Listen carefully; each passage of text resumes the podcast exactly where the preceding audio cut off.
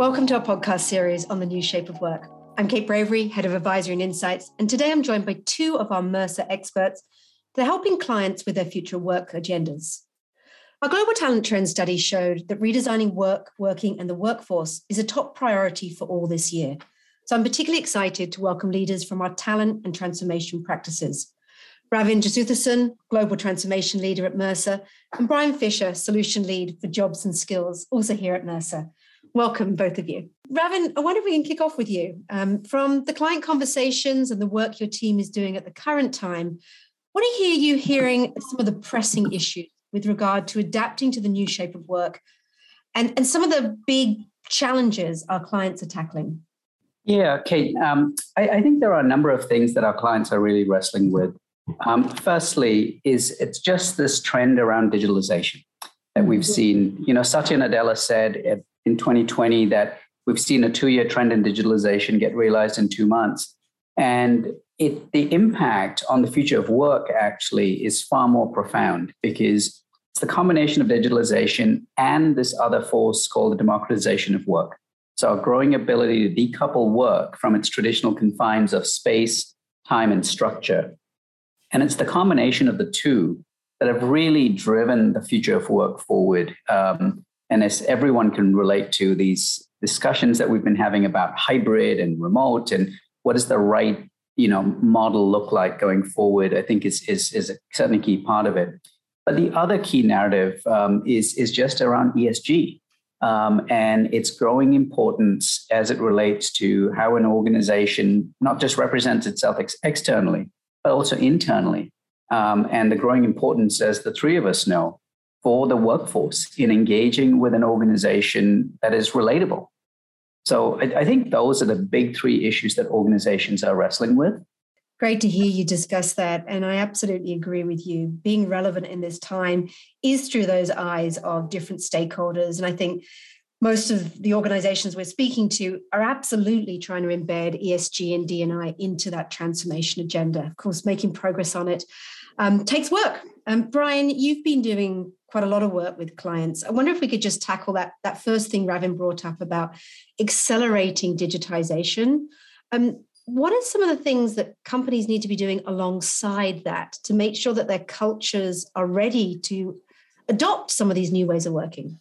Good question. And, and we actually, you know, ask ask about this in the global talent trends from the standpoint of what are some of the challenges to accelerate into the future? And and what, what we know from that study is you know two two top things. Number one too many competing priorities. And this isn't a surprise. In addition to the future of work that Ravin commented, uh, companies put dozens upon hundreds of legacy projects on hold during the height of the pandemic and now they're trying now now now they're picking them back up and number two employee exhaustion and burnout and so of course uh, halting transformation is not an option so organizations are needing to focus on the critical few which requires them to align on the top priorities across the firm and also keep a pulse on energy levels of their employees.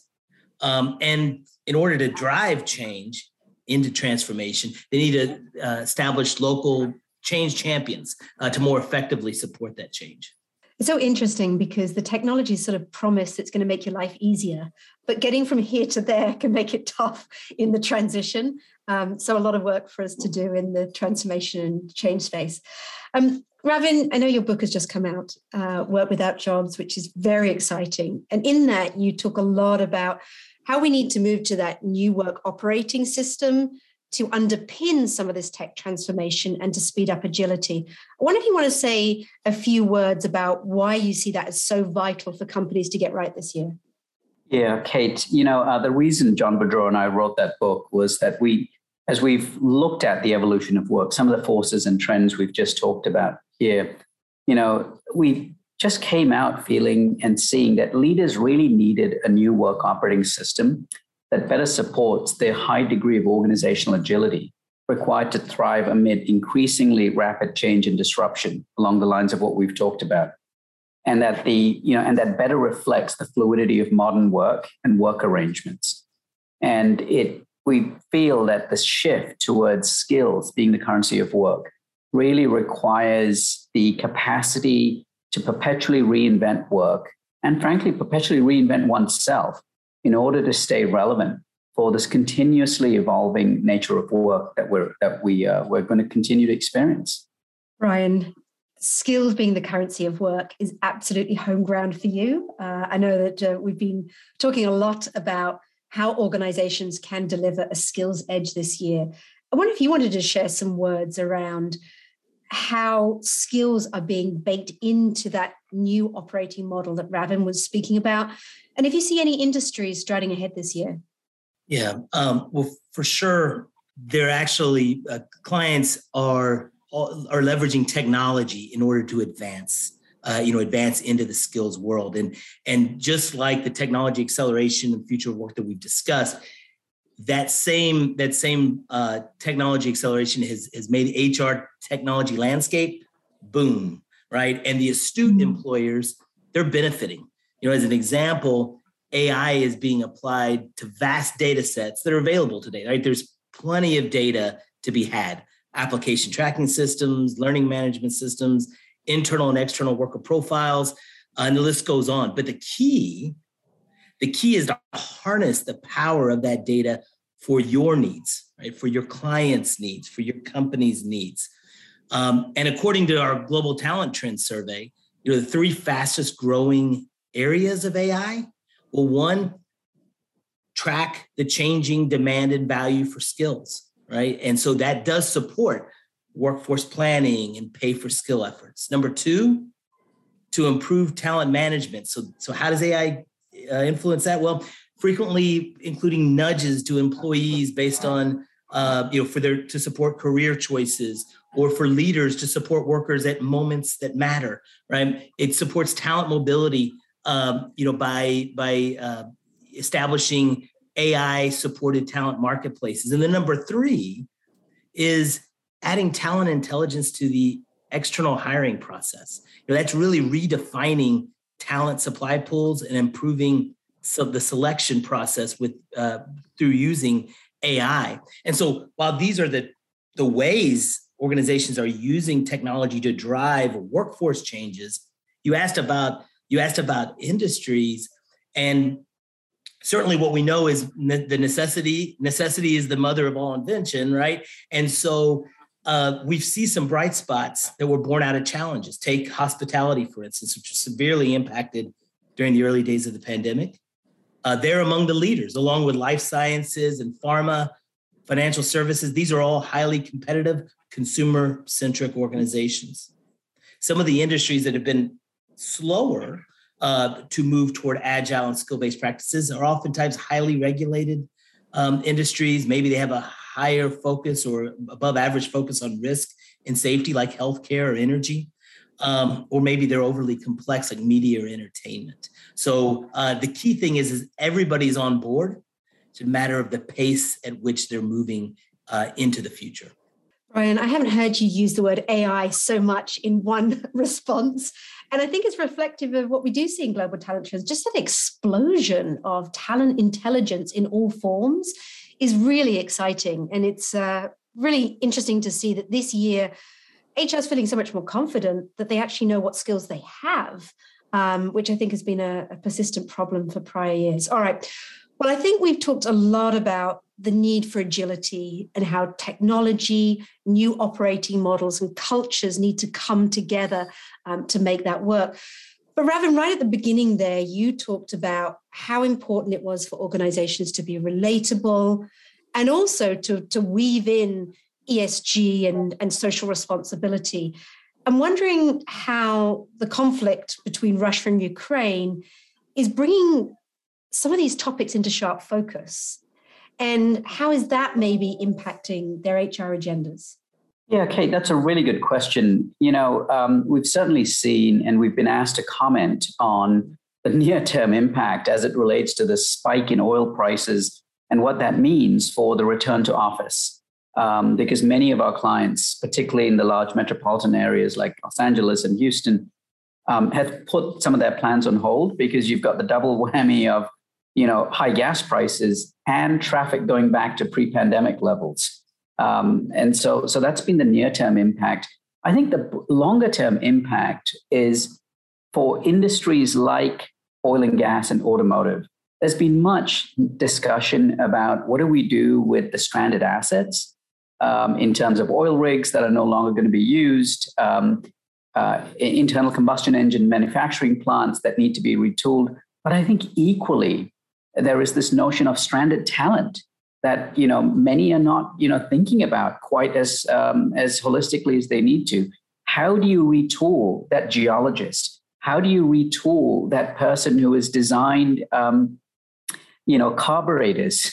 Uh, I guess carburetors are an old thing, but fuel injectors um, for a Ford or, or a General Motors. What do those reskilling pathways look like? And that I think is going to be a massive challenge you know, as we transition to net zero, how do we bring the workforce along with us? You know, all the things Brian just talked about in terms of skills. But it, it also means that we can't do what this world has become incredibly good at, which is disposing of things that we don't need. We can't do that without talent. And, and because we also aren't talking about a small number of people, we're talking about millions and millions of people who have built up incredibly well paying middle class jobs in industries that now are going to be transformed and turned on their head.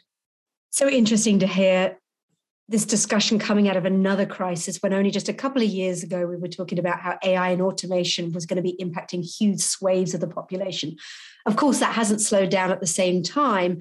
So, absolutely, we need to be much more planful around those pathways back to prosperity for those different groups. And as you know, Ravin in Global Talent Trends, we do see um, some different attitudes to works across the different genders and different industries, which I think we need to feed into that redesign. All right, I would love to keep you on the line for much, much longer, but I know we're coming to the end of our time. Um, so maybe I can ask just for, for one final comment from both of you. Um, if there was one thing that organizations and HR teams really need to crack this year, where do you think they'll get the best return for their focus? Brian, do you want to kick us off? Sure. I, you know, I, I think that you know it's it's the race to build the healthiest talent marketplace, and so you know that that healthy talent marketplace is an environment where employer where the employer can continually identify, develop, and deploy the skills right to to meet some of the issues that Ravin raised earlier. So organization, where where are they? Right. So let's let's build it. Right many organizations need to start small with a single team, department, business, test and learn, use it as a proof of concept. So when I've talked to when I talk to companies, oftentimes a real success story in 2022 is establish a proof of concept in 2022 and that's going to take you a long way and pay dividends in future years and so important as you were sharing earlier some of those fatigue statistics and how people are depleted um, I think getting in, doing those quick tests and learns and being planned for will make a huge difference. Thank you, Brian. Ravin, bring us home. Yeah, I'd build on what Brian said. I completely agree with that. And go back to Kate, you know, what John and I have written about in terms of a new work operating system, because that talent marketplace, I think, is an absolutely pivotal foundational element. But I think it's it's really four things that HR leaders need to do as they shift to being becoming stewards of work, not just stewards of employment you know, understanding the work, not just the jobs, ensuring that we are getting to the optimal combinations of humans and automation and in a sustainable way, ensuring that we've considered the full array of human work engagements, not just jobs or outsourcing, but all of the different ways in which talent can connect to work. And then creating the capacity to keep perpetually reinventing work. So it's not a one off big transformation, but a mindset and a framework that ensures you're continually staying relevant and your workforce is staying relevant as well. Well, I think a big part of ensuring that you've got enough adaptive capacity in your workforce is making sure that you are listening um, to enough of those outside signals and those experts in this area. So, Brian and Ravin, thank you so much for sharing some of your thoughts today. Ravin, you mentioned your book a couple of times on the call. I wonder if you wouldn't mind just sharing where people can find that. Yes, absolutely. The book is called Work Without Jobs. It's published by MIT Press and it's available on, on Amazon. Great. Thank you so much. Brian Ravin, as I said, thank you for joining. Listeners, thank you for tuning in today. If today's conversation piqued your interest, please do visit mercer.com and you can hear how other companies are reshaping the future of work. Have a great day, everyone. Thank you.